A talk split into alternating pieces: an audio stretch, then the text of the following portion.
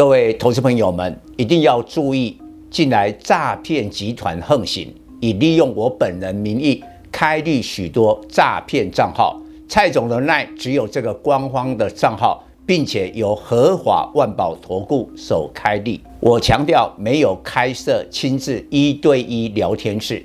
没有技术班教学，没有互委托下单，没有港股、美股及任何衍生性金融商品交易。近年来也没有出书准备。只要看到任何利用蔡总肖像开立的粉丝团，要求做出上述的行为，就是诈骗集团。粉丝们看到一定要帮我们检举，共同抵制。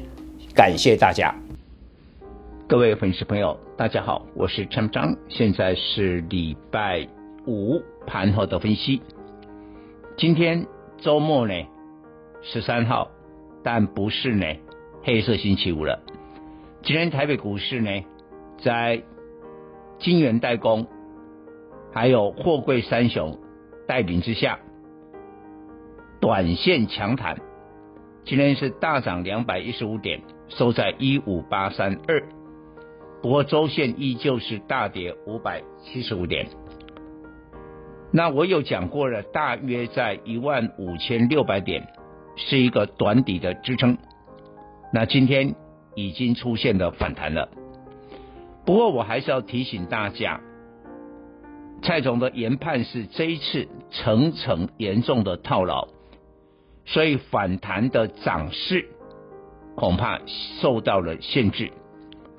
今天大涨两百多点之后，下个礼拜就不容易再出现一天两百点以上的涨幅了。不过基本上可能短线的反弹，下周还可以持续。不过请大家特别注意到两件事情。第一件事情，整体外在的基本面，很多的产业景气其实已经不如预期了。那我想大家都已经看到了华硕啦、和硕啦，他们对 PC 对相关产品的示警。那更不用讲手机。今天我看中国最大的晶圆代工中芯国际都还说，今年全球的手机有可能大减两亿只，这是我目前看到最悲观的预测。啊，中芯国际今天股价就跌了。第二件事情就是刚才我提到的层层套牢。其实，假如是我们忠实的粉丝，你也许听蔡总的建议，今年很早很早之前就把电子股给卖掉了。那当然，你不会感受到这样的一个层层套牢，因为基本上今年的跌都跌在电子，哦，直到这个礼拜开始有一些传产。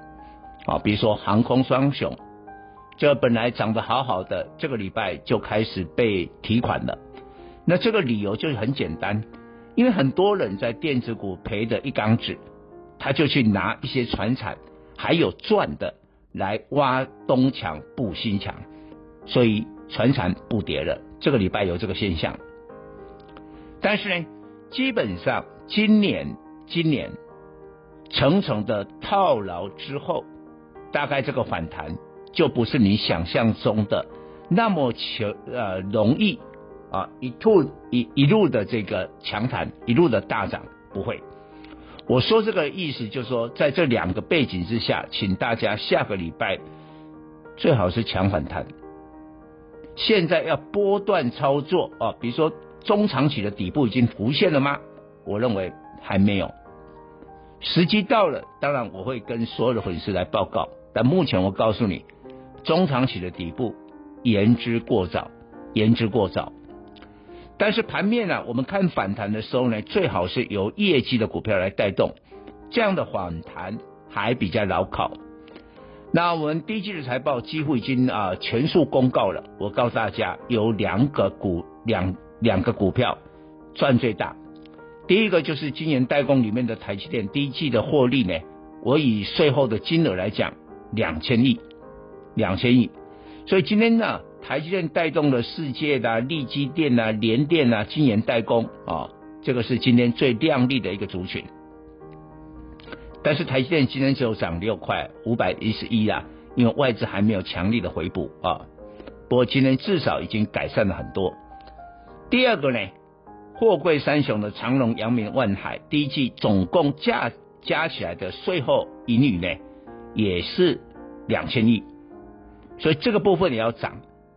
那今天有没有涨？有涨，但是也没有涨到非常的多哦。这个原因都是很简单。不管是台积电或货柜三雄，今天虽然涨，但至少不是大涨，完全都是因为外资目前还在观望。那这个礼拜的这个 SCFI 的货柜轮运价虽然连续第十七周下跌，但跌幅还是收敛。亚洲到美美西的这个运价已经在涨，所以大概下个礼拜，我认为上海会解封了啊，应该会解封。上海解封的时候，运价就有表现的机会。以上报告。本公司与所推荐分析之个别有价证券无不当之财务利益关系。本节目资料仅供参考，投资人应独立判断、审慎评估并自负投资风险。